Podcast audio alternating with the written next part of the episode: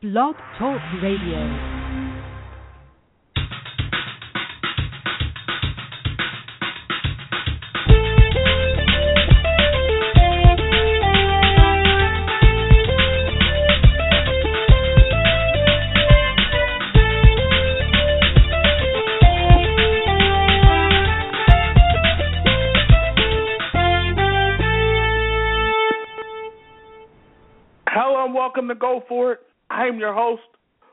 Gannon. For the next hour and a half, we're going to be talking sports and having fun doing it. I want all your ideas, all your opinions, and all your beliefs.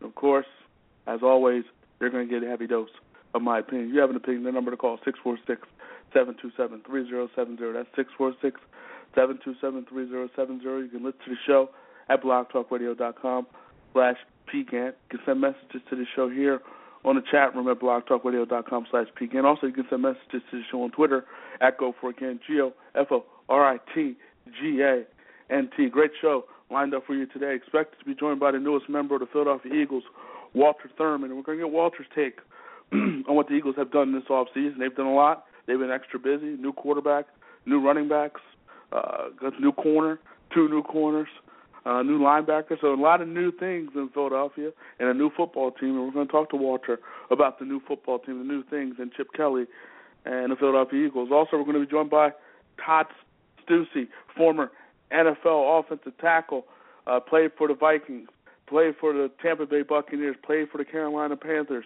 He's been around. Todd knows the league. And we're going to talk to Todd. Has some great stuff out there. He has a new app out there uh, called Scoutsight, and that's going to debut in April. We're going to talk to Todd about that. Um, you know that that's a big time app, and uh, supposedly it's going to allow you, the fans, to be just like the well have the information that the scouts have, and, so you will be able to be on the cutting edge, if you will. You'll be able to to know exactly and uh, whether or not Tampa Bay.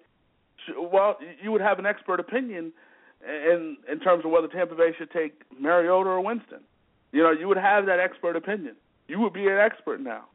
So we're going to talk to Todd about that. Talk to Todd about a few other things um, as well. Also, we're going to be joined by Paul Browning, CSU Pueblo wide receiver, uh, former CSU Pueblo, excuse me, wide receiver Paul Browning. We're going to talk to him. Um, you know, his the draft is coming up. He had a super combine, super regional combine uh, recently. He also had a pro day recently as well. So we're going to talk to him and, and talk to him about his preparation for the draft. D two player, uh, won a D two title last year at Colorado State Pueblo. Can't even say it, can't even speak. Pueblo, yes. But anyway, they won a championship there at Pueblo, and uh, we're going to talk to uh, Paul Browning about that as well. I got to start in the NBA. I mean, I, I was going to start in college basketball. We saw last night Kentucky just stop a mud hole into West Virginia, just stomp them out. But we're going to start in the NBA. Kevin Durant, it's official, and there was talk that this possibly could happen uh, last week, but Kevin Durant has officially been shut down for the season, for the rest of the regular season and the playoffs. He'll have bone graft surgery on his foot. He's out for the year, and that's tough. No basketball activities for four to six months. Wow. And this is tough. I mean, he, he started out the year with the Jones fracture surgery.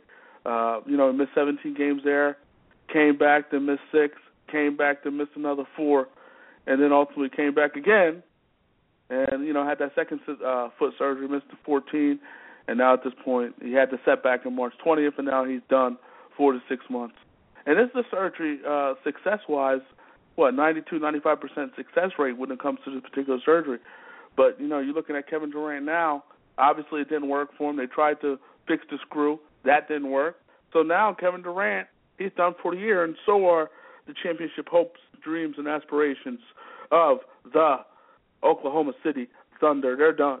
It, it, they're done. I mean, I, I tweeted out maybe a few weeks ago that imagine your Golden State, you got to now play uh, A-seeded OKC.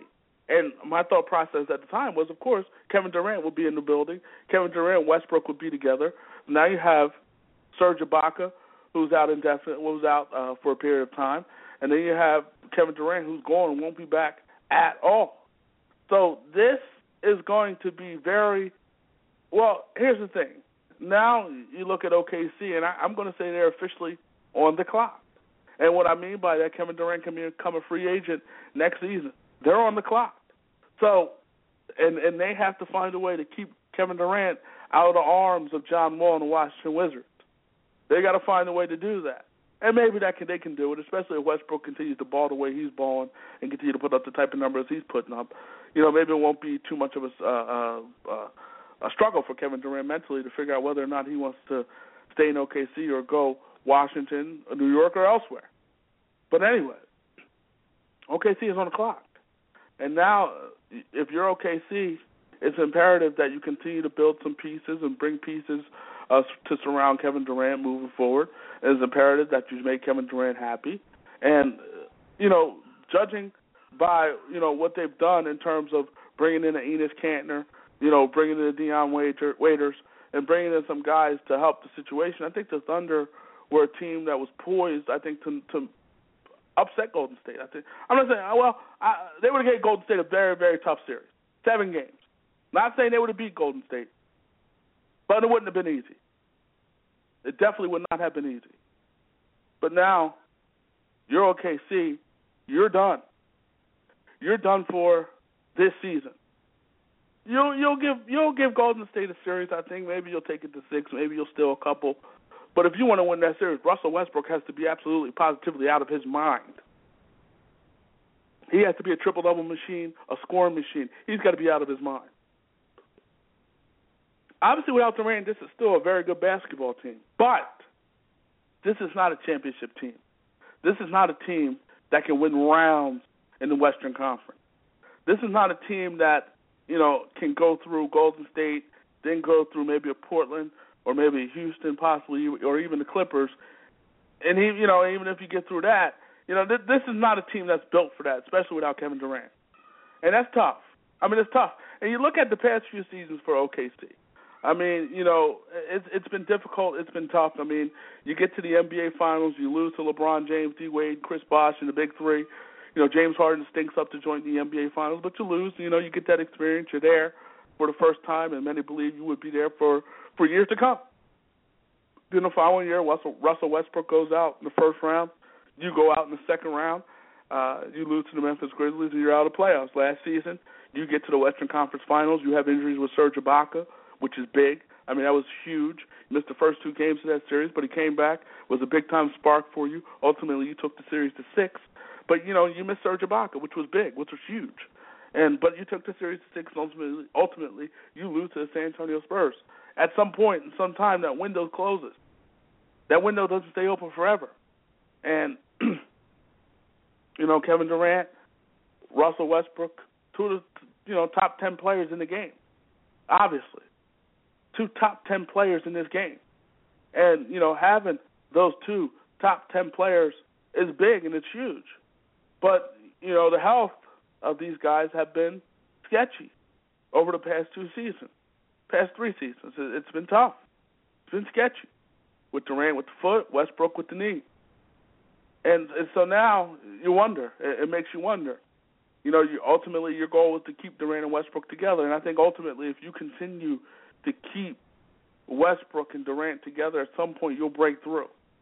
You know, roster of Westbrook, Durant, um, you know, Serge Ibaka, uh, Enes Kanter, I think is you know a young big who, who's decent, can score in and around the basket, can has a decent elbow jumper. I mean, you, you got pieces there. You know, Dion Waiters is a piece. You have pieces, and, and I look at OKC and this is a team again that was primed. My, this was a championship contending team coming into the season. Now you know injuries always are the big X factor. Injuries are the big equalizer. Injuries are the thing that always changes things, and, and it changed OKC and it changed uh, you know what they were going to do this season. You know, you, it was just tough. Kevin Durant missed time, missed a period of time, and Westbrook missed a period of time. Then Durant just continued to miss periods of time, and he was done. Now he's done again, I think OKC can give Golden State a decent series.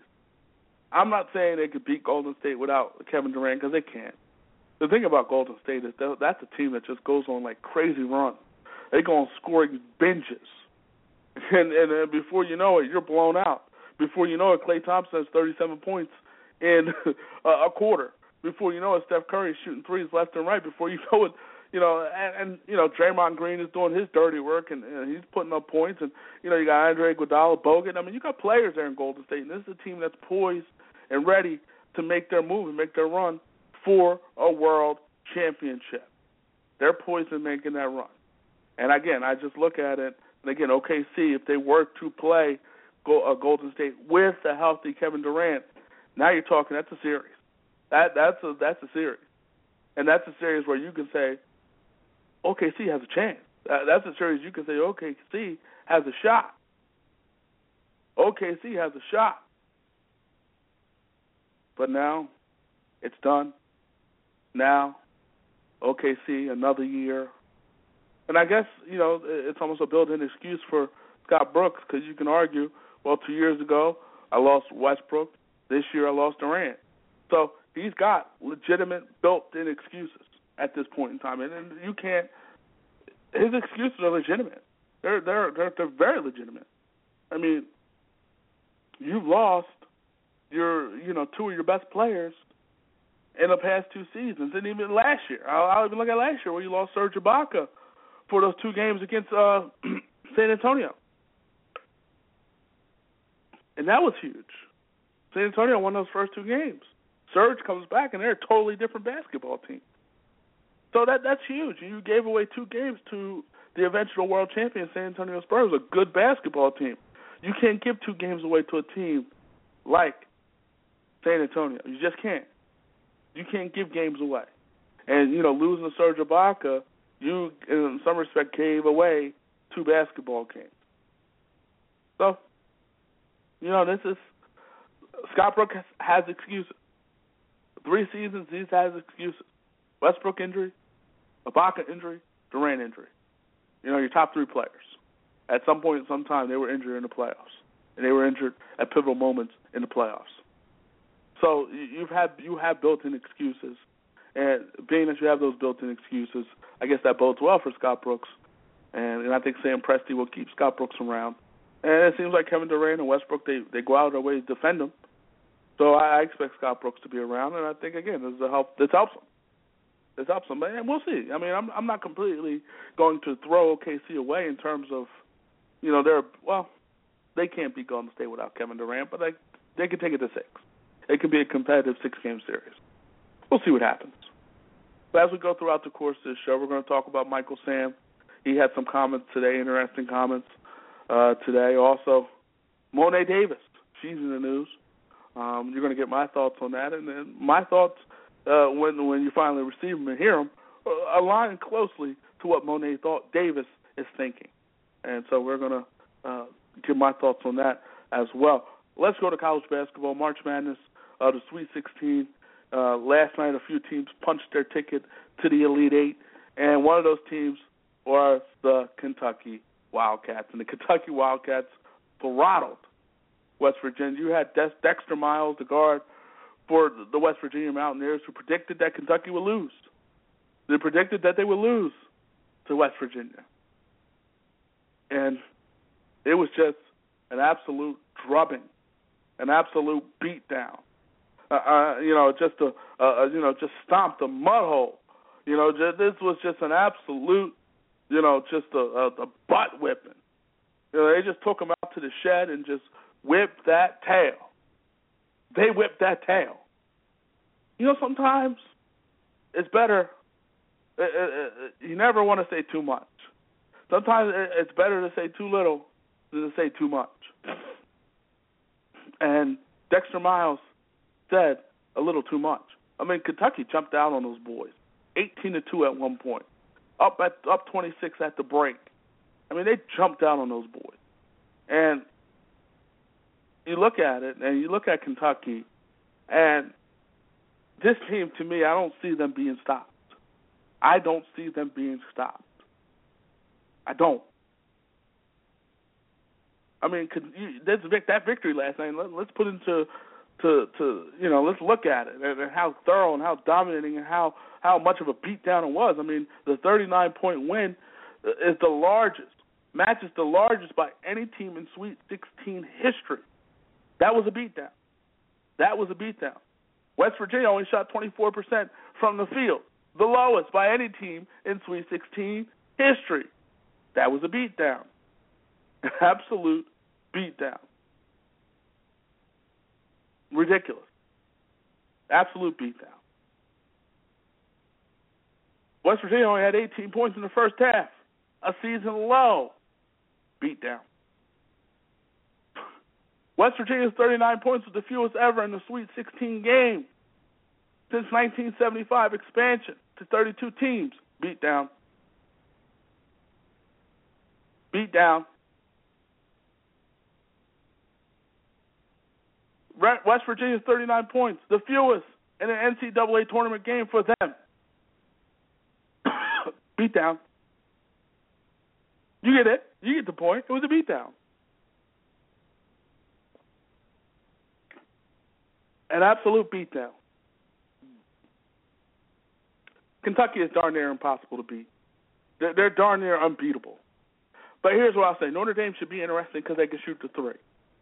Uh, they can shoot the three. They can put the ball in the basket. They're 19th in the country in terms of three point percentage as a team, shooting close to 40% from the field, from downtown. so it, it's going to take an effort like Notre Dame or a team like Notre Dame that can put the ball in the basket, a team that can shoot lights out from three three point land. Because you know, obviously in, in in college football, college basketball, excuse me, being at the line is is where it is. It makes it you know the three point shot is the ultimate equalizer. And it might take a team, an effort from a team like we saw back in 1995 with the Villanova Wildcats against the George against Georgetown, where you know Villanova played essentially a perfect game. I mean, they played the perfect game.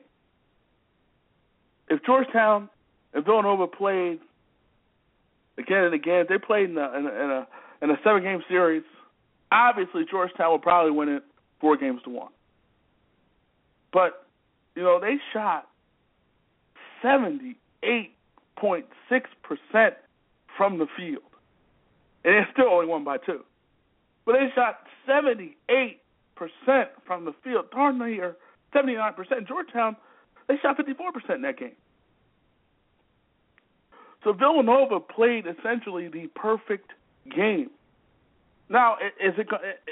You get the sense now it's going to take that type of effort from a team out there to beat Kentucky. It's going to take the perfect game. And the, like I said, even though Villanova shot 78% from the field, he still only won by two points. I mean, he shoots 78% from the field. You probably should blow a team out. That's a testament to how good Georgetown was during that particular season. But also, you just look at it, and Villanova played the perfect game. Will somebody have to play the perfect game to beat Kentucky? Will somebody have to shoot 60, 70% to beat Kentucky? Is somebody going to have to shoot it lights out from downtown to beat Kentucky? Well, Notre Dame seemingly can be that team. Maybe Gonzaga, if they can get that far, could be that team. I don't know. But Kentucky was impressive tonight, last night. And it's also the reality of the situation is, you know, Dexter Miles, you know, he learns a valuable lesson. He learns a very valuable lesson, and that is, young man, you're a freshman. Shut your mouth. You don't wake a sleeping giant. You don't motivate a team like Kentucky. You don't motivate a, a basketball team that's on the verge of going 40 and up. You don't wake that giant up. You let that giant sleep. And if you're going to talk, you got to do a little better than nine, than 19 minutes, zero for three from the field, zero for two from the free throw line, and zero points. You got to come a little harder than that if you're going to, you know, throw it out there. If you're going to be chirping the way you were chirping, you got to put up a little more than zero points. You got to be a little more than zero points. if you're going to chirp the way you chirped. You got to. But let it be a valuable lesson for him. Shut your trap. Close your mouth. You got to know when to shut up. You don't wake. John Calipari, the Harrison twin, Cauley Stein. You don't wake those boys up. You let those boys sleep. You woke them up. And now they sent you home, and they throttled you. Up 26 at the break, 18 to 2 up at one point, and they beat you by darn near 40 points. Shut up, Dexter Miles. Shut up. A lot of great games tonight. Four of them to be exact. UCLA Gonzaga. UCLA here in all the luckiest ways. They don't belong here, according to a lot of people. Got lucky with that air uh, that air ball, goaltending, three point shot. That shot had no shot of going in by Alford. But hey, it is what it is. But they're here in the Sweet 16 against Gonzaga. We'll see what happens. Gonzaga handled them during the regular season. Gonzaga probably will handle them again tonight. You got NC State, Louisville, NC State uh, knocked off number one seed Villanova uh, last week. You know, NC State played some big time basketball against Villanova, and Villanova, a team that can shoot the ball, you know, shot only 31% in that particular game, and ultimately it cost them the ball the ball game. Excuse me. You got Duke, Utah, Duke, who's the number one seed, and then you got Oklahoma, Michigan State. So a lot of great college basketball going on tonight, and it continues on. But at the end of the day, who is going to beat Kentucky? It's the battle of who is going to beat Kentucky. It's going to be Kentucky and everybody else. This tournament is about the Kentucky Wildcats and 40 and 0. A lot of people have speculated if John Calipari and the Kentucky Wildcats do go 40 and 0, win the title, so on and so forth, that Coach Cal might take another trip to the NBA, might try to figure out if he can win in the NBA. Had some issues the first time he went, and we'll see if he can go back and, and have a level of success. And let's see if he's willing to go back and have a level of success. He's a, a guy who's mastered the one and done. You know, he's he's done a great job of of you know playing within the system of one and done. And you know that's what you got to do. You got to adjust. If the system says adjust, you adjust. And Coach Calipari has adjusted big time. He's adjusted big time and, and, and has benefited from the one and done. And his one and done have helped him, you know, win and win big. So he, he's he's mastered the art of the one and done. And so maybe he figures after this, I mean, what else can you do? You go 40 and 0. I mean, you win a title, which is big, but you also go 40 and 0.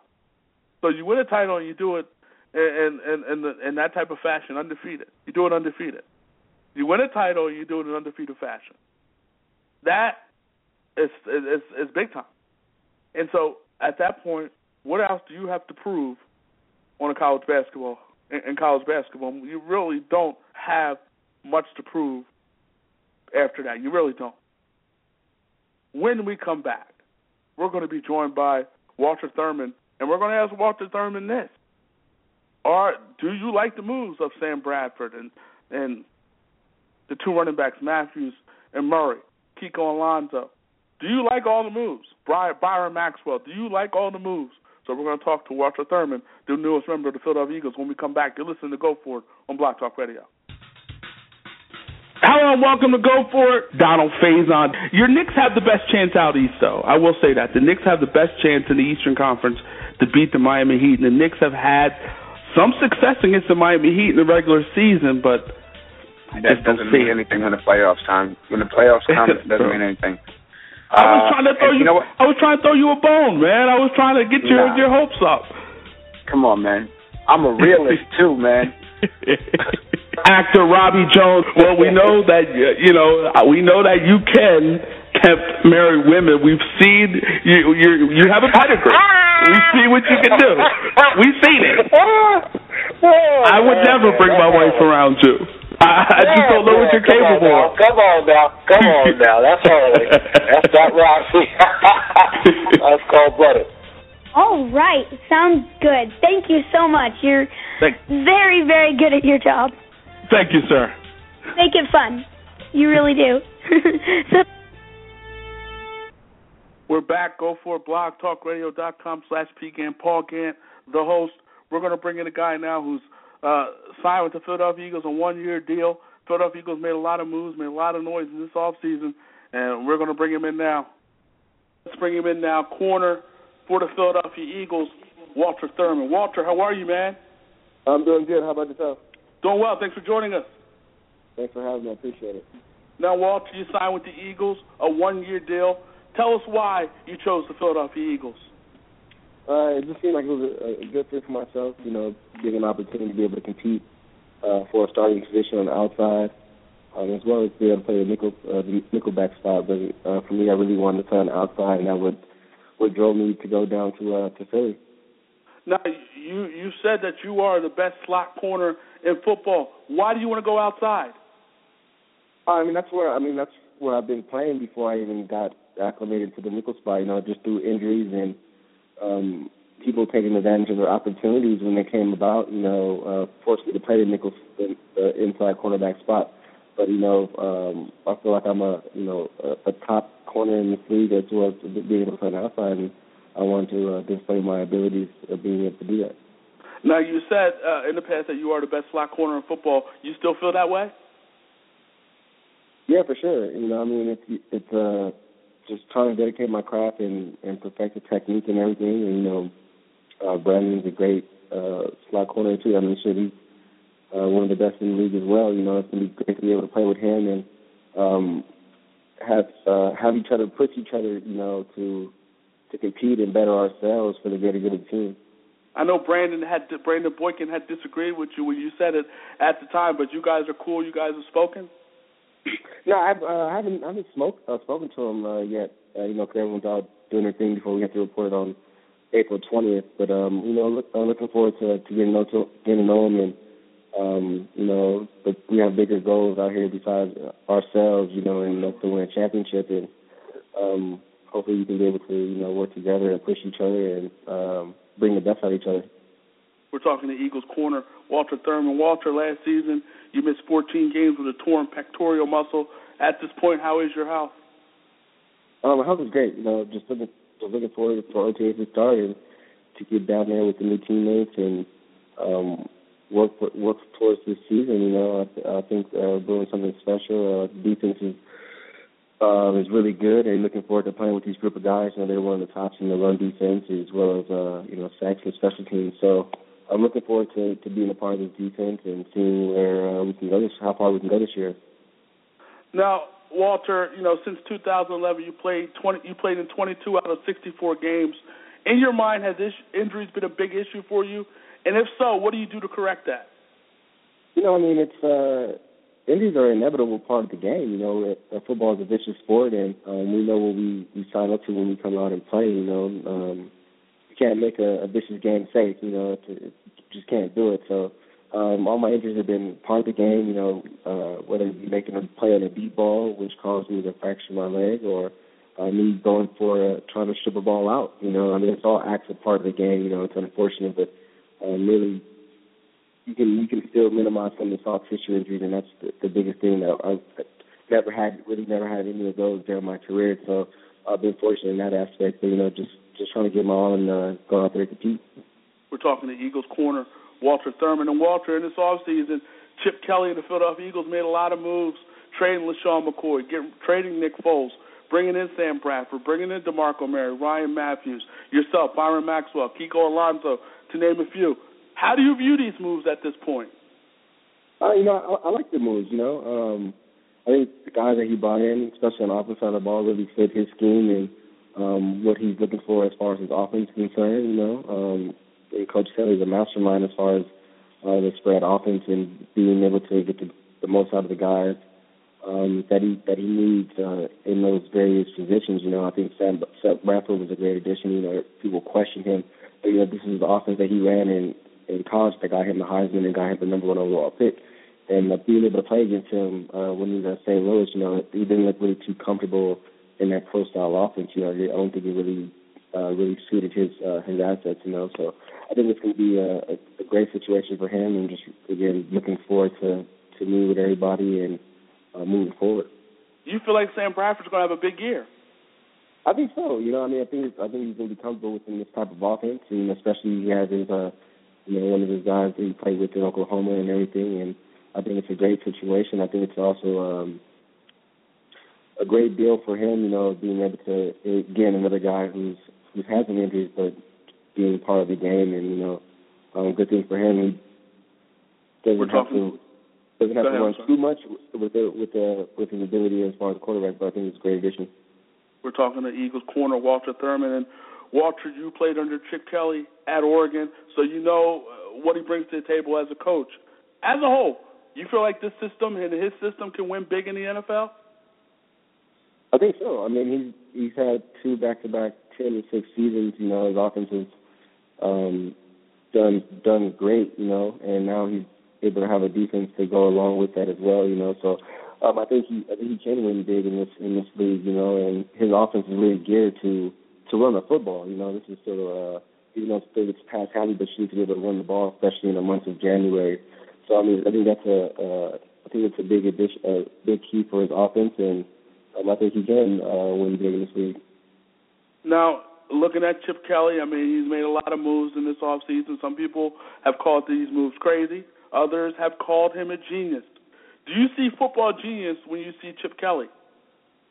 Almost definitely, you know, he just he uh, really in the game as far as offense is concerned, especially with that spread offense, you know. So uh, he's he's in a, uh, he's a great innovator, um, great thinker, and uh, he knows what players fit his offense the best, you know, and he really puts a lot of stress on defense and going against him for uh for three years when I was at Oregon, you know, I mean I, I know what his offense is capable of doing. I've seen it firsthand and I've seen it also in the in the NFL being able to accomplish the things that he's done and, and I think by matching the defense with his offense, you know, I think big things are on the horizon.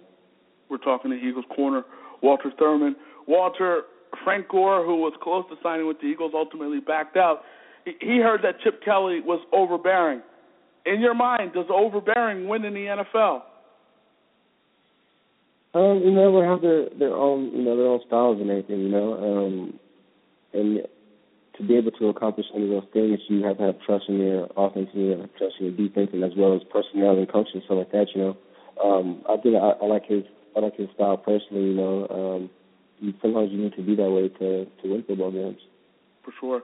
I, I want to ask you this now, and we, we've heard a lot of talk. Uh, Stephen A. Smith talked about it. Others have talked about it as well. You have in Philadelphia Chip Kelly ultimately parting ways with DeSean Jackson, LeSean McCoy, uh, Jeremy Maclin as well, but ultimately keeping Riley Cooper, and we all know what happened with the Riley Cooper situation. You've been around Chip for a while now. How do you react to the talk of Chip Kelly uh, possibly being a racist and uh, people, uh, you know, alluding to that fact?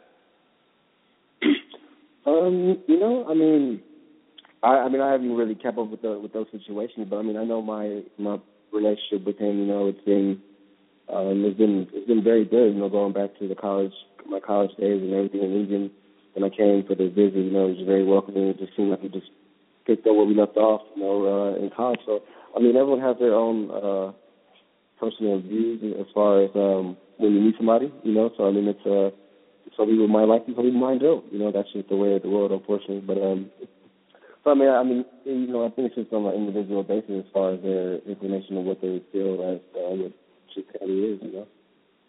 Let me ask you this now. I mean, we we with Chip Kelly, we heard about the smoothies and and guys getting you know eight plus hours of sleep. Did he preach that at Oregon, and, and that's something that you- you're going to buy into, something you bought into at at Oregon? You know, uh, my senior year was his first year as a head coach, so it was still um, still a deal to where he's getting accustomed to the head coaching position and really figuring figuring out his style. You know, um, we I mean we still had uh, some key personnel that he brought along with him to Philly that that were there when I was there, and so that some of those things were were mentioned and, and preached during my well, my time there, uh, my senior as when he was the head coach. But um, you know, I think he wants guys that are going to buy into the program, and um, when you have guys that can buy into the program, great things happen. I was there when uh, we, we won the championship with the Seahawks. You know, guys were able to buy into the program and play for one another, and everyone was selfless. I think that's the biggest thing for when you're talking about winning championships. you happy to be reunited with Byron Maxwell? Yeah, I mean he's a, he's a great football player, you know, and um, you know the contract he got is well deserved. You know, uh, he's a guy who, who he's a tremendous competitor, works hard, very self, very humble guy, and and a great football player at the end of the day as well, as a, as well as a human being. And uh, just looking forward to be back out there with him. And I mean, him had great chemistry on the field, and uh, it's always good to have a familiar face with you um, when you go to a new team. For sure. Walter, you're doing big things in the community with the Walter Thurmond Foundation. Tell us about it. Uh, it's, it's Walter Thurmond Foundation for Arts and Education. You know, really wanting to uh, mentor kids and have them reach their maximize their full potential and go out there and chase their dreams and goals. You know, uh, and, that, and that's the biggest thing. And uh, achieving all the future and the education is very big for people to go to to want to to want to learn and as, as well as make the most of themselves and be model citizens. Now, you have any upcoming events? Um, haven't planned any upcoming events at the moment, but um, we're we're going to be planning to get everything situated as far as uh, the move and everything to Philly, and uh, going to be able to plan from there. For sure. Now, I, I know you were at the Giants last year, so it, it's it's you know in terms of your living situation, it's probably not going to be much different, correct? Yeah, I mean, you know, it's going to be a very easy move for me to be able to just move down south, you know, but uh, then the rent's going to be a lot cheaper too. for sure, for sure. Looking forward, looking forward to that, but I know Philly has so much uh, great history and uh, it's a great city, and just looking forward to being a part of it. No, I know you you looked at Philly last year when ultimately you signed with the Giants, but how close were you to signing with Philly? Oh, it was close. You know, they ended up signing Nolan Carroll, and uh, that kind of backed us away. And it seemed like the opportunity in New York was a better fit uh, during that time. And um, you know, everything happens for a reason, but I still up in Philly, and that's uh, you know, that's a, it's a good place to be. For sure, fans, make sure you support all the great things going on with Walter Thurmond. Make sure you go to his foundation website, walterthurmondfoundation.org. Support all the great things going on there. And also, you hit him up on Twitter at WaltTherm3 and support all the great things going on with Walter Thurmond. Walter, pleasure talking to you, man. Wish you nothing you. But the best of luck. I'm an Eagles fan, so I'm rooting for you. Thank you, man. I appreciate it. Take care. Take care. Yeah, you have a good one. Yeah, you have a good one. Walter Thurmond, corner for the Philadelphia Eagles, newest member of the Philadelphia Eagles. Chip Kelly and the Philadelphia Eagles made a lot of moves. We'll see. Ultimately, if those moves will pay off. I'm skeptical. I'm very, very skeptical. But time will be the judge, and we'll see whether or not Chip Kelly is actually the genius that many believe that he is. Time will be the judge of that. We're going to bring in a guy now who uh, doing some big things with analytics, metrics. I mean, when we look at metrics and analytics, we we we look at baseball. You know, that's where it kind of all originated. We look at baseball, but you know, all sports at this point in time, and you know, all of life really. I mean, it's all about numbers. It really is. Numbers dictate what a lot of people do and how a lot of people think, and and, and you know, forms opinions. We're going to bring in a guy who's doing some things with numbers, doing some things with analytics, and uh, doing some things with a great new app that's about to come on out. Come on out in April. So that you know, so it's right around the corner. And and for those draft nicks out there, guys who really, really love the draft, this app is probably for you. ScoutSight is the app, and it's coming out in April. And, and one of the guys who is a part of that, former Vikings, Panther, Buccaneers, and Rams offensive tackle Todd Steussie. Let's bring him in now. Todd. Thank you for having me. Thanks for joining us. Uh, no, uh, it's a pleasure being here. Thanks for uh, having the opportunity to talk about what I'm working on. I think uh, uh, it'll relate to a lot of uh, NFL fans out there. Obviously, there is no off season, uh, NFL Combine and pro workouts, and soon coming the NFL draft in Chicago this year. So um, it's uh, it's an exciting, busy off season. Now uh, let's talk about the app. As we know, Todd, you are the co-founder and executive vice, vice president, excuse me, of Potentia Metrics, and you also have this new app, ScoutSight, coming out in April. Tell us about it.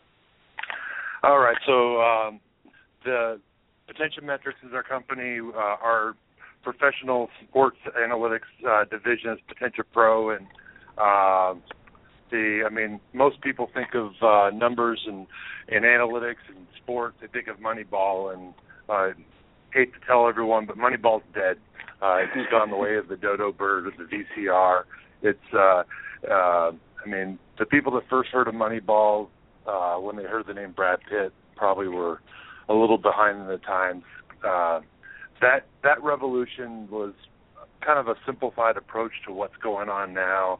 The um, in big data, there's the the three V's: the volume, uh, variety, and veracity of data, and uh, that's the way that the world's been going. And, and sports analytics are no different with the wearables and the tracking technologies.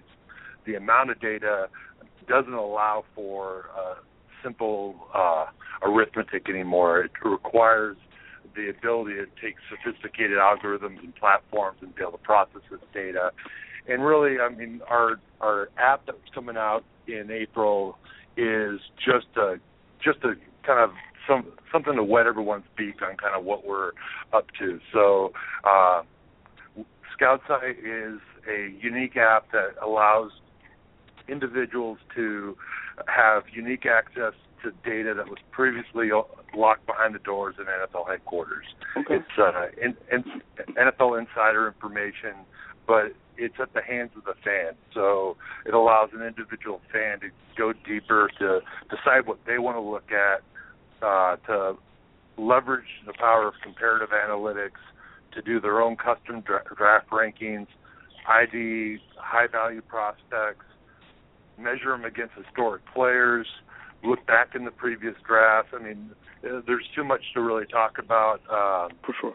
The big thing I really want to urge people to do right now is to go onto our landing page where you can sign up your email and uh, we'll notify you when the app goes live. Uh, it's uh, www.scoutsight, uh, so S C O U T, site like vision, S I G H T, app, A P P, dot com. And we will, you guys will be the first ones to get it. As soon as it goes live, you'll know it. Let me ask you this: based off the app at this point in time, who would you go with, Jameis Winston or Marcus Mariota? I would find a sucker to trade up. so neither. Uh, I mean, uh, historically, the best thing that you can do, uh, without getting into the minutia of one player versus another, um, the best thing a team can do is don't try to buy one magic lottery ticket. Buy a couple. You're more likely to win the lottery. Okay. All right. So I mean, by trading down, you're accumulating picks. That's the Patriots' way. The Patriots have been smart enough to to to capture the uh, when when there's a momentum generated based on a sexy pick. The the Patriots understand the uh, how much the system is generally flawed based on the information, and the best thing they can do is package that, move down, and then possibly move back up when their analysis tells them to do so. And so, uh, there's, I don't think either one of them is Andrew Luck. Let me put it uh, that okay. that way. Okay, we're talking to former Vikings, former Buccaneer, former Ram, uh, offensive tackle Todd Steussie. Todd, I want to go to the football field now, and we've seen some players, Jason Worilds, Jake Locker, Patrick Willis, and also the 49ers, Chris Borland. He retired after one season. We're seeing guys walk away in the prime of their careers. Do you think this is going to be a trend moving forward? Uh, I don't think so. I mean, I think that there's a spotlight on it right now. They're going back five years. There probably was uh, a similar. I mean, Robert Smith is a perfect example. My running back True. in Minnesota. He walked away after um, it was his eighth year in the league. He was uh, uh, the leading rusher in the NFC, a free agent, and he said, "I'm done, guys." So I mean, these kinds of things happen all the time for different reasons. But right now, I think with the concussions, etc., it just it seems to be getting a greater spotlight. For sure. And and let me ask you this: How many concussions have you had in your career? And at this point, are you seeing any type of side effects? Well, no, I'm I'm very blessed that I was not someone that was prone to concussions. That was not an issue for me. Okay. Um, the being an offensive lineman, you tend not to take the real huge hit over the middle that tends to uh, create a significant one-time impact. But the the big question for an offensive or defensive lineman is really what is the uh, basically we we had chronic hits. Every hit, every play, you're you're making some sort of contact, and that cumulative effect.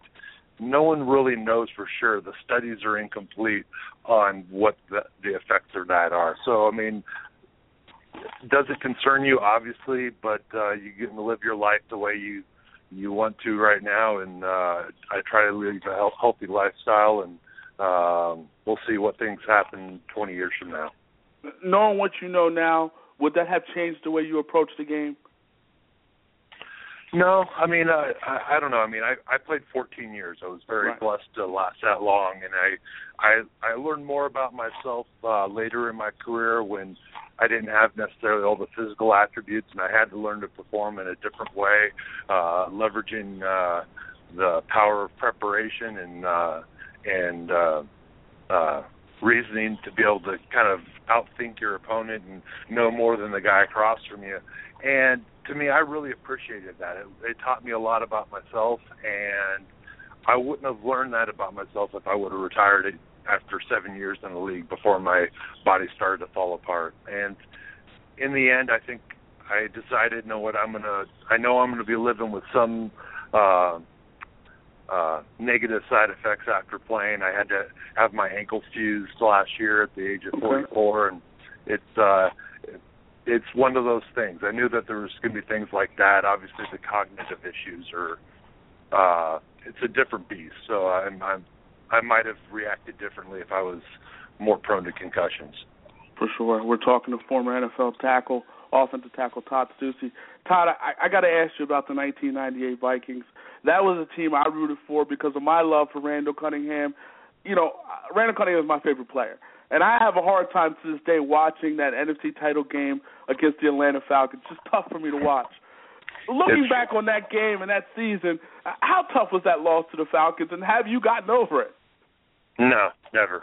uh, it's uh, no, I mean it's it's difficult because I mean leaving that season, um, it became very apparent very quickly. It's like, you know what, that uh, the stars were aligned in a lot of ways. There was very. I played for um, for three more teams in another. Uh, what was it uh, nine years, and I never even came close to the kind of talent that we assembled on that team and the kind of momentum we had, and it was definitely ours to lose, and unfortunately we lost it. I mean, Atlanta was 14 and two the regular season. Right. They were far from a a bad team. We didn't lose to a bad team by any means, but at the same time, that was our game to win, and I would have loved to have a chance to play the Broncos in uh, in the Super Bowl, but uh, that didn't happen, and uh, it's. Uh, uh, no, I'm not over it. Let's put it that way.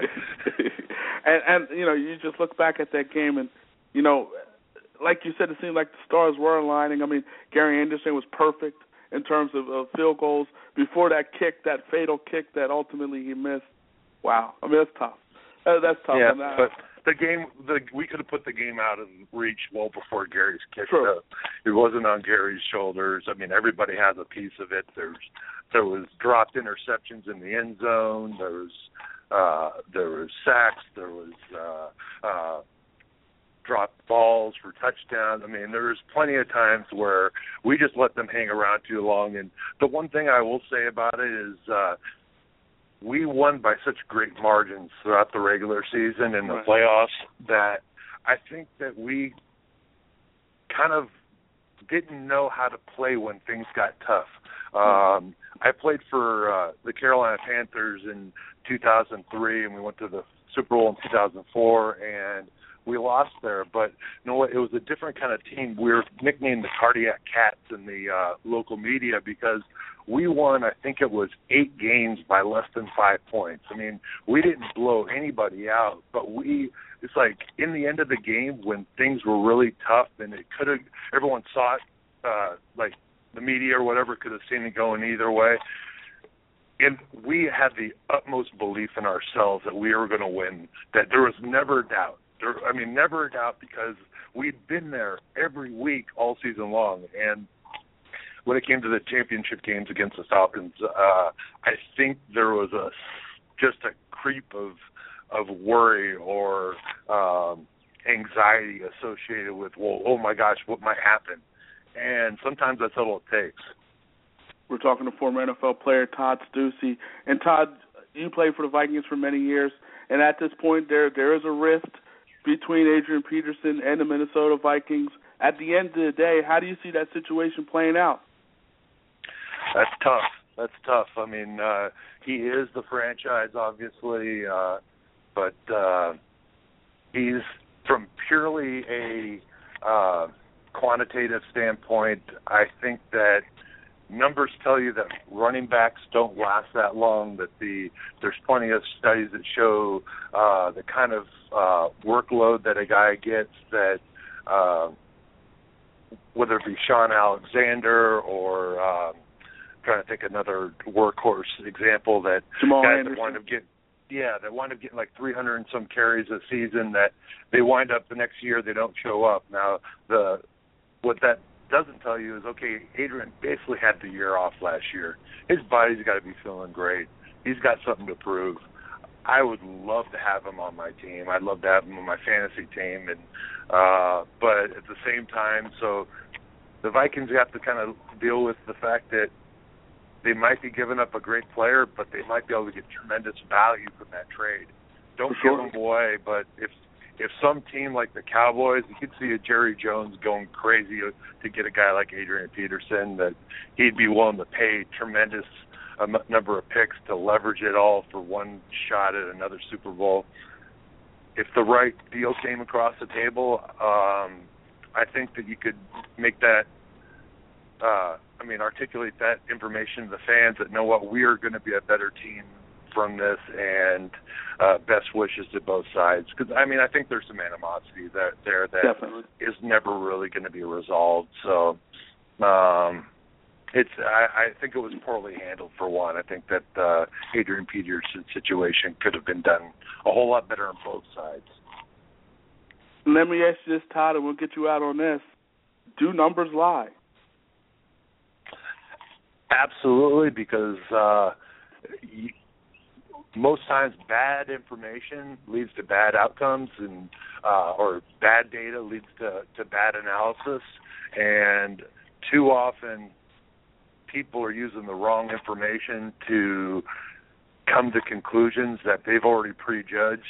Uh, one of the greatest biases in the NFL, in my opinion, is uh, um, basically a preconception bias, where very quickly someone will wind up uh, coming to some sort of intuitive conclusion on this guy's good, this guy's bad, and then for the next four months before the draft, they accumulate information that supports their own uh, uh, initial intuition, and rather than the them looking for things that basically blow their their uh, analysis out of the water. I mean, uh, statistically speaking, the best thing you can do it's called a uh, um, uh, confirmation bias is the name of the term, the bias. And so if the if if you wind up coming in with bad information, you're usually going to come out with bad outcomes, and uh, that's the thing that we're working forward towards. Is uh, we have a number of platforms using some of the cutting edge data that's coming online,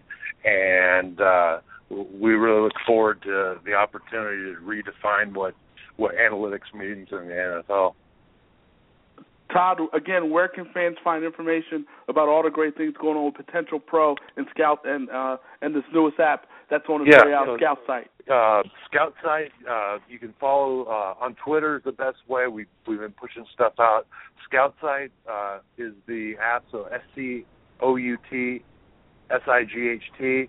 You can follow me personally, Todd Steussie, just like it's spelled S T E U S S I E, and uh, you can go to our website Potentia Pro P O T E N T I A P R O dot com and uh, we will be on the iTunes uh, store in just a couple weeks. So please look out for us. Please go to our uh, scoutsightapp.com to uh, sign up, and we will be pushing out uh, information on when it's available.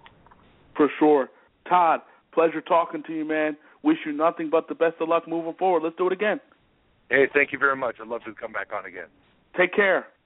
Okay, you too. Thank you.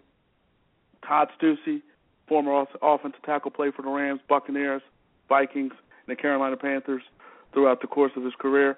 Again, ScoutSight. Make sure you get that app. Make sure you go uh, on his uh, Twitter page and and get him there at ScoutSight. Also at Potentia Pro and also at Todd Steussie. So support all the great things going on with Todd Steussie. Shaquille O'Neal.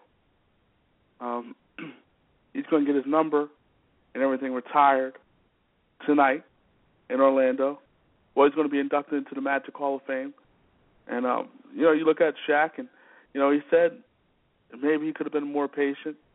Maybe you know he regrets going to L.A. Maybe he just stayed in Orlando. He did say, "quote Do I regret it? I never fully answer it. I regret it sometimes.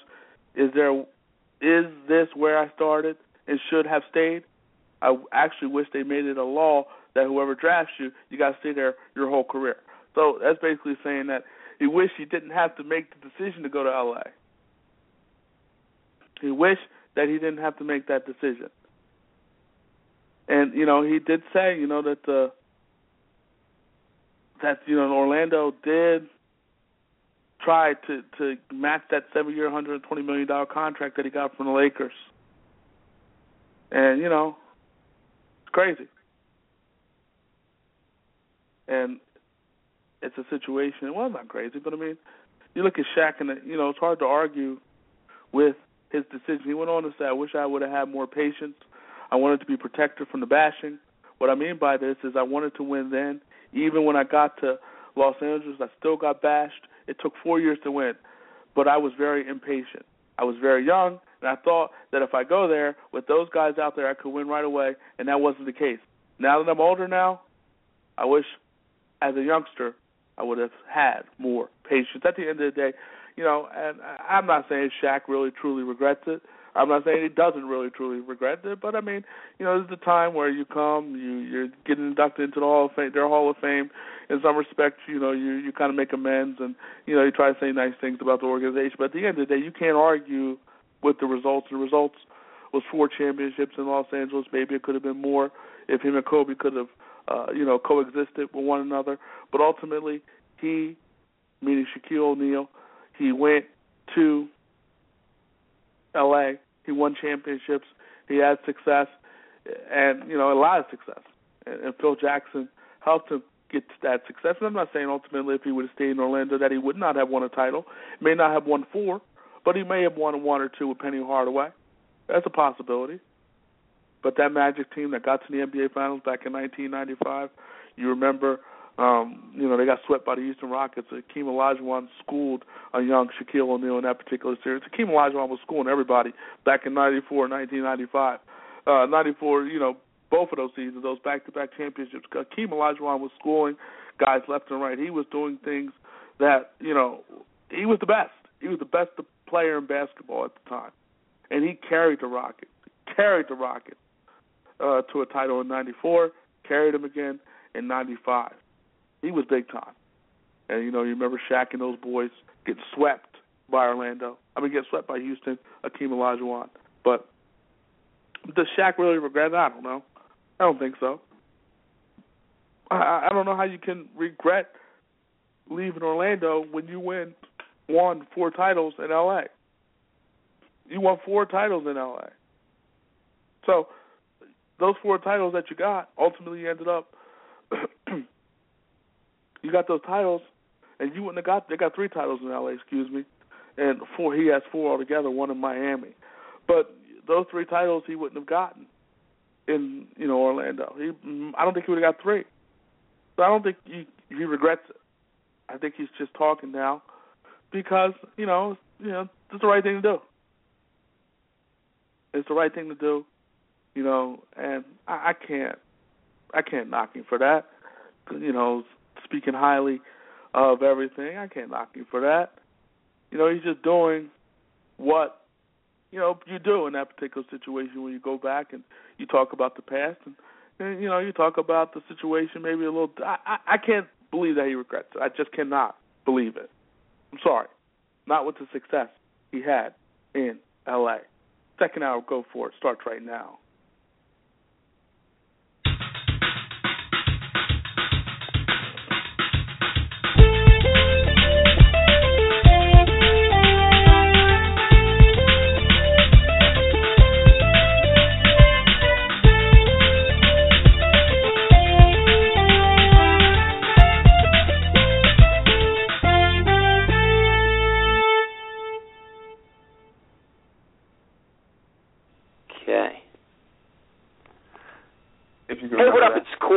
Almeida, aka Corey Live, host of Picturica on the Hub and warm-up host for American Idol and Dancing with the Stars. And right now, you are listening to Go For It on Blog Talk Radio with my man Paulie G and Jeremy. Get it? Hello and welcome to Go For It. Donald Faison. Your Knicks have the best chance out east, though. I will say that the Knicks have the best chance in the Eastern Conference to beat the Miami Heat, and the Knicks have had some success against the Miami Heat in the regular season, but That doesn't mean anything when the playoffs time. When the playoffs come, it doesn't mean anything.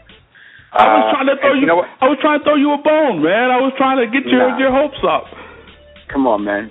I'm a realist too, man. Actor Robbie Jones. Well, we know that you know we know that you can tempt married women. We've seen you. You you have a pedigree. We see what you can do. We've seen it. I would never bring my wife around you. I, I just don't know what you're capable of. Come on now, come on now. That's early. That's not Roxy. That's cold blooded. All right, sounds good. Thank you so much. You're Thank- very, very good at your job. Thank you, sir. Make it fun. You really do. so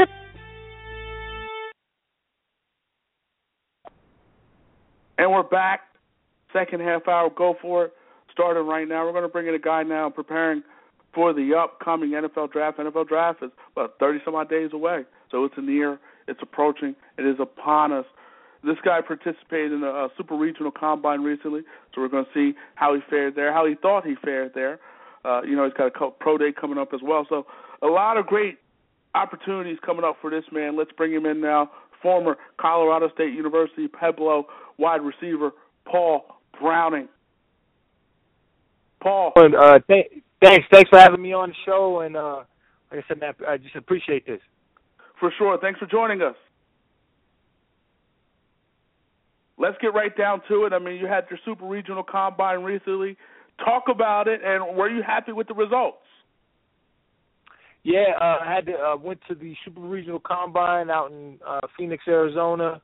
I actually went to Tempe at the Arizona College facility, and uh, a lot of scouts, whole lot of scouts, and it was uh, you know uh, a lot of talent out there. I felt like I was able to fit right in, and uh, you know able to showcase my abilities. Um, you know, I, I've been to a couple pro days now. Uh, well, at least the the CU pro day uh, before, and then I did a regional combine to get me the super regional combine. So um, I've got a lot of numbers behind me. Um, leading up into my pro day on Monday. But uh, you know, uh, Arizona was great, man. So you you were happy with your 40 time and, and everything with that? Yeah, you know, I I got a um I got a an an all right 40 time. I feel like I might be able to um you know run a better one um at my pro day, so I will uh, run a 40 at my pro day. Uh, you know, just to just to see if I can go uh, go even faster and uh, get get better numbers on that. Um, jumped well, uh, did a lot of position drills. That went very well too. So, you know, just just a, a, a great performance. So, forty time wise, what what what are you looking at? What what kind of numbers are you shooting for? Well, right now I got marked down to four five eight. Okay. Um, that is my uh, my fastest time, uh, but that that's also on an electric time. Um, and I know a lot of guys they run their they run their forties on uh, stopwatches, and um, you know that helps that helps them out a little bit. But okay. uh, right now, I'm I'm shooting for for you know four four five, four four eight, uh, four five two in that area. Okay. Um, would be would be great. what kind of feedback are you receiving? You said there were a lot of scouts uh, there. What kind of feedback are you receiving? It's kind of funny, man, because uh, you know scouts scouts don't really say much. Really, really Okay. scouts they got their pen and their paper. They see you do something, and then they they do a lot of writing. So you know you might catch a ball, and then they go down, they write something down, or you run a forward and they write something down. Um, and say you say you answer a question wrong, they probably gonna write something down. Uh, but uh, re- really, you know, just you know, mostly, uh, you know, scouts to say, you know, good job, or you know, continue to do what you're doing, continue to work hard, and uh, that that's really the most that I've been getting. Now you have another pro day coming up on Monday. Talk talk about your preparation for that pro day and talk about your mindset going into this pro day. Yeah, like I said, March March 30th. That's Monday. That's the pro day down in Pueblo. Um, I've been training at Steadman Hawkins since January. Steadman Hawkins Clinic. That's a nice little training facility in Denver, Colorado. Uh, I've been down there, you know, working real hard, getting ready. Uh, uh, four to five times, uh, four to five times a week, uh, two to three times a day, and uh, just been really trying to get the body um, right and be able to run these drills, you know, uh, to the my, to the best of my ability. Be able to, you know, jump out the gym and, you know, uh, run real fast. It's basically a lot of the training I've been doing. Also been working on, you know, routes and uh, just trying to continue to perfect my craft as a football player. Um, really, the mindset right now is, uh, like I said, I've been through three of these now, three pro days, and really the mindset um, is just go in there and do what I do. You know, I don't try to uh, be anybody that I'm not. Um, I don't try to psych myself out. You know, just go in there and perform the way I know how to perform and do what I know I can do. And at the end of the day, I just want to leave it all out on the field. Um, have no regrets, really. We're talking to former Colorado State University Pueblo wide receiver Paul Browning, and as you said, three combines. You, you've been through this. You know what to expect. Do you feel like you're generating a buzz? I do. I, I- do. Um, to to get my face around uh, a lot of different scouts. Uh, usually, um, when if you're in my region, you know you'll get the regional scouts that'll come through and, and see you, and uh, you know they'll be the familiar faces. But to be able to, to go to combines, um, the one out in Arizona, to do the regional combine in Denver, and to do CU's Pro Day, um, you know I'm seeing different faces. So then you know I might be seeing you know three different scouts from the same team. And, Okay. um, you know, if there's if there's three different scouts who all know something about me and they all have something that they like about me, then that can help me out in the in the long run. And um, really, really, I'm just putting my head down. I'm going to work, man. I'm just trying to you know grind it out, and because at the end of the day, that's the only thing I can control. For so, sure. uh, you know, um, just getting the buzz created. That's that's uh, that's definitely something that I that I hope that I'm doing right now. Now, you know, obviously, anything, any dream, and you know, if you want to make it to the NFL, you got to grind out, you got to work hard, you got to do what you got to do to get to that level. Let me ask you this: how, how grueling and how tough has this whole draft process been for you? It's tough, man. It's real tough. You know, if it was easy, uh, everybody would do it. And I know sure. people say that, but um, I mean that's that's really how how it goes. Um, not only physically, but but really mentally. That is the part that really uh, will take a toll on you, and that probably goes from the guy in the first pick in the draft to the guy who doesn't get picked in the draft. Um, just because you know, th- there's probably only one guy who's going to be happy on draft day, and that's the guy who got picked first. Because the guy who gets picked second, he thought he should have got picked first. So, um, you know, it's just it, it's really it's a stressful thing because you know you're grinding and you're working real hard. At the same time, you know you're trying to get feedback. You want to know wh- how this is going. You want to know where you're going. So a lot of things are going into that. Um, uh, but but also, like I said, on the physical on the physical side, I mean, you're pushing yourself to where you can be at the top, uh, in the top physical shape, and um, you know it, it's a grind. But you know, if I stay persistent on that and I uh, you know, just continue to, like I said, do what I can do and, you know, focus on the things I can control, I know it's going to pan out great for me. Now, Paul, you played on the D2 level. I mean, at the end of the day, you're all-time leading receiver uh, in terms of yards, in terms of touchdown at Colorado State Pueblo.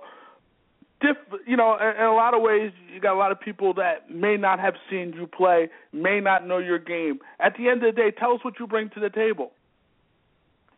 What I bring to the table, man, I'm I'm a big receiver. I'm a pretty big, strong receiver uh, who can move and who's going to go attack the ball. I know you see guys like uh, Dez Bryant, guys like Brandon Marshall. Um, that's the type of uh, playmaking ability that I can bring to a team. And um, like I said, I was able to produce all through, my whole career there. I was able to produce um, and was able to get national championship after uh, school that had just been started seven years ago. And um, you know, not a lot of people can say that they've been part of that, and I like they, you know, I was a I was a leader on that team. That's another thing I can bring to the table: is leadership, and um, you know, just just that that's that's the big thing I want to be able to do. Uh, is the, the intangibles, being able to be a competitor, being able to to work hard, and like I said, also be a leader.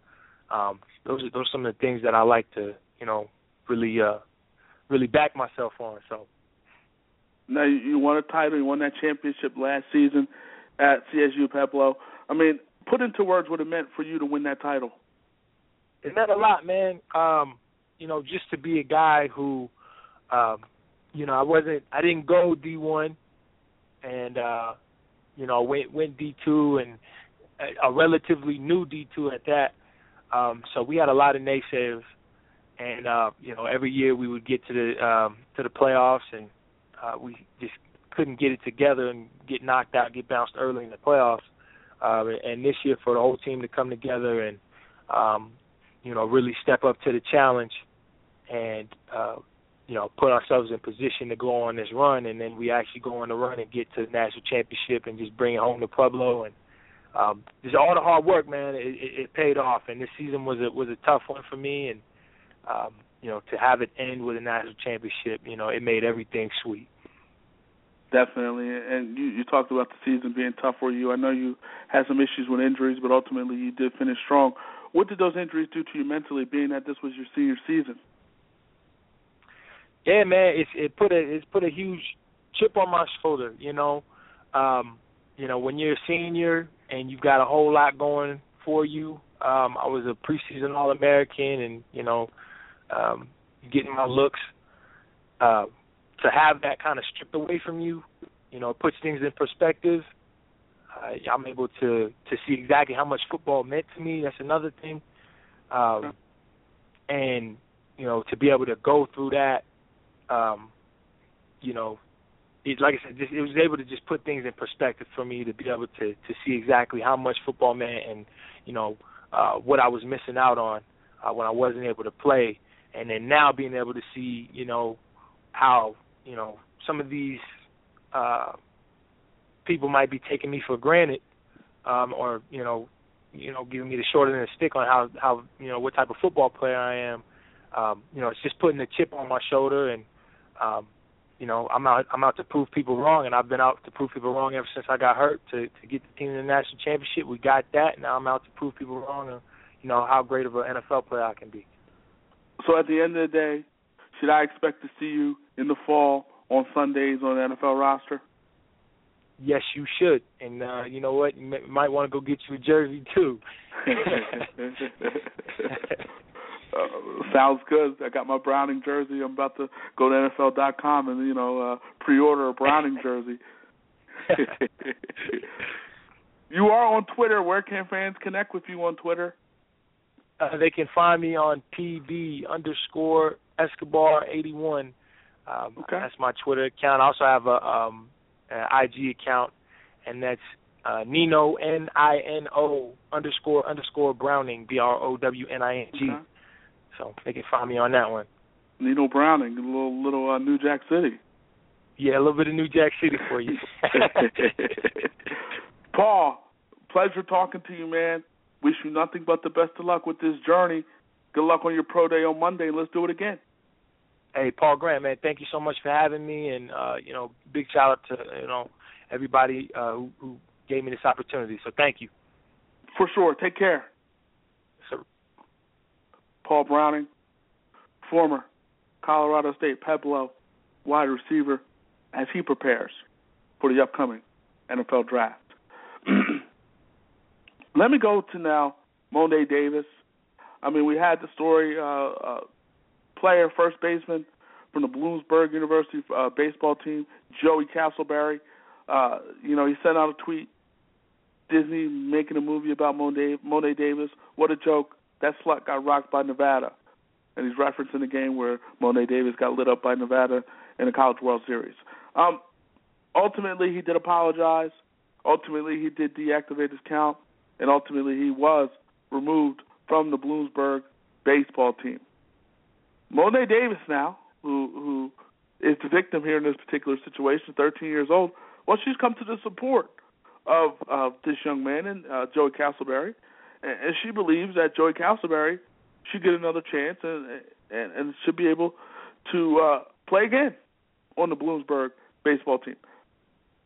You know, as I as I look at the situation, and you know, here's the thing, and and you know, Herm Edwards says this. You know, be careful when you before you press send. Double check it, look at it before you press send because once you press send, it's out there. And he, you know, he erased it, but it was out there. It was out there. It was screenshotted, and once it's out there, once people screenshot the whole thing, you're done. You're done. And so the reality is, you know, with, with that being said, you know, it's it's an unfortunate situation. Now he's a young guy. Obviously, Mo'ne Davis is younger, and obviously Mo'ne Davis is a child. This guy is an adult, but he's in his twenties.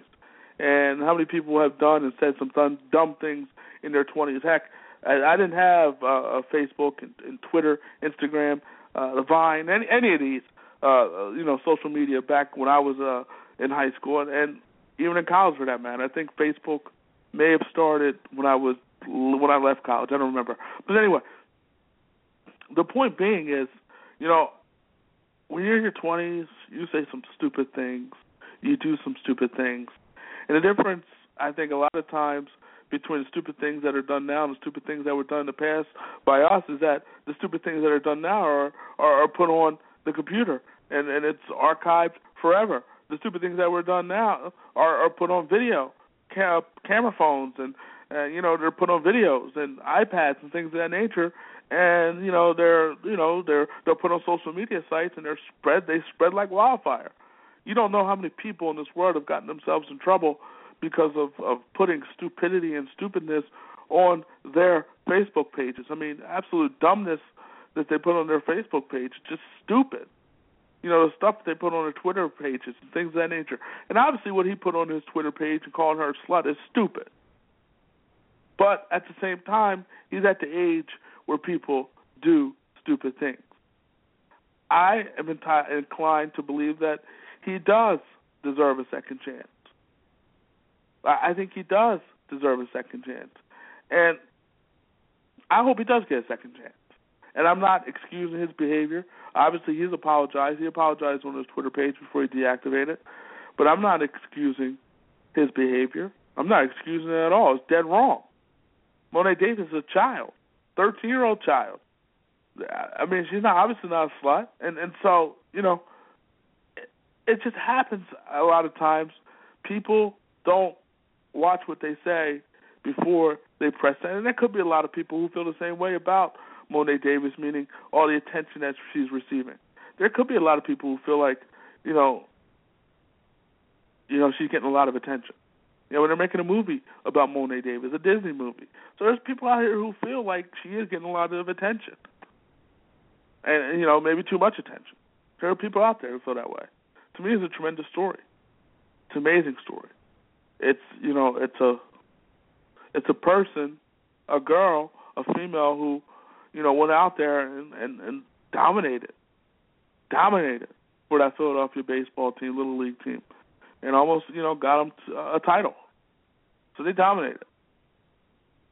So I look at it and and I say, you know, give Joey Castleberry another chance, um, and let's see what happens.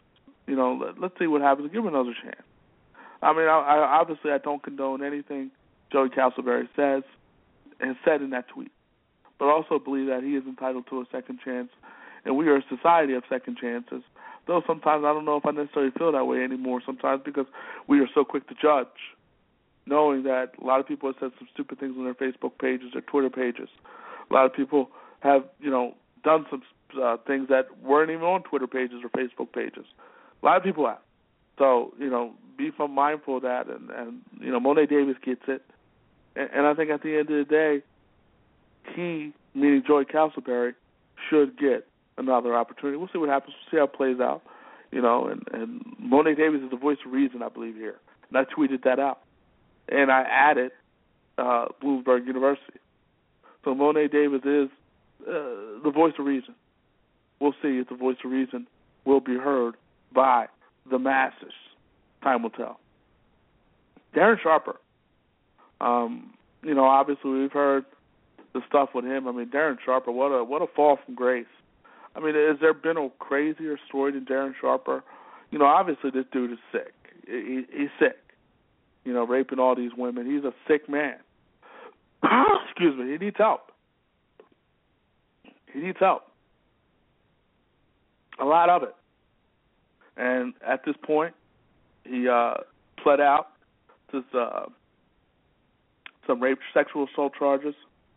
Um, he's going to, at this point, receive nine years in federal prison right now for it.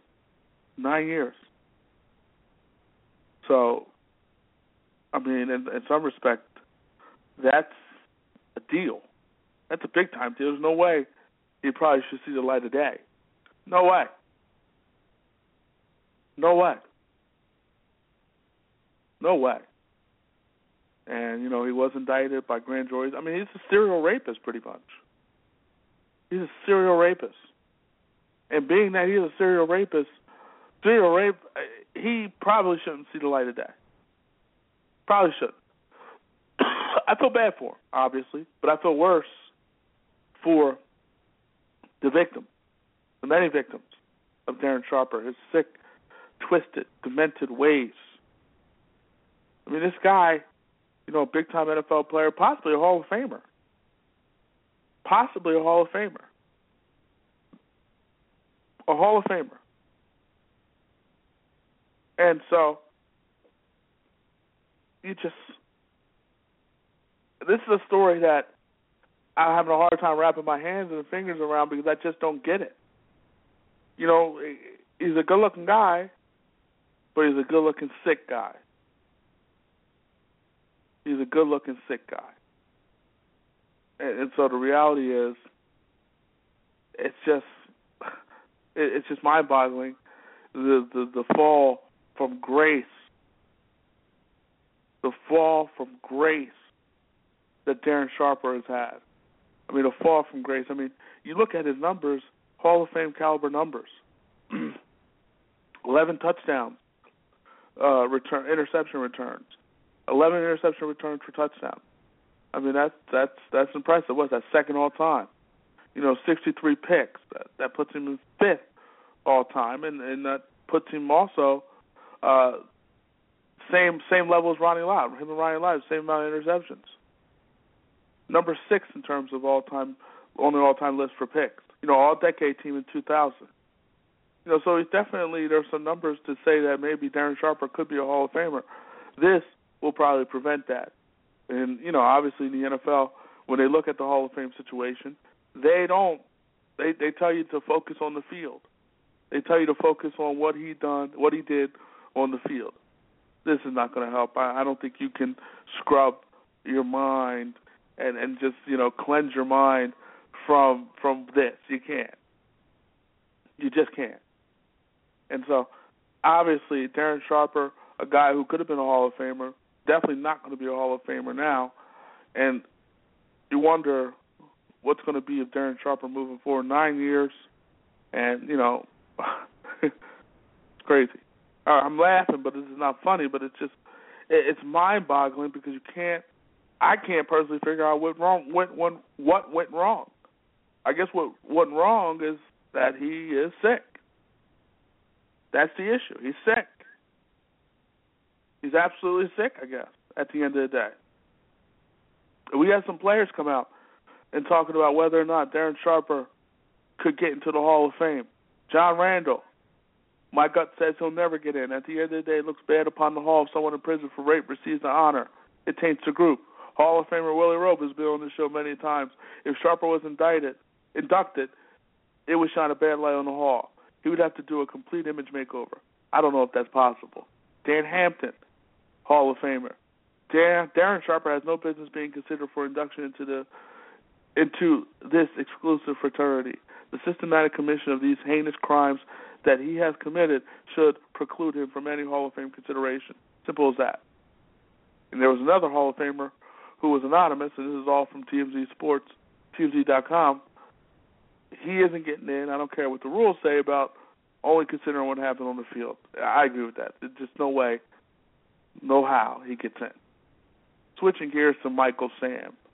Uh, Michael Sam came out, and he was the first openly gay player to be selected in the NFL draft.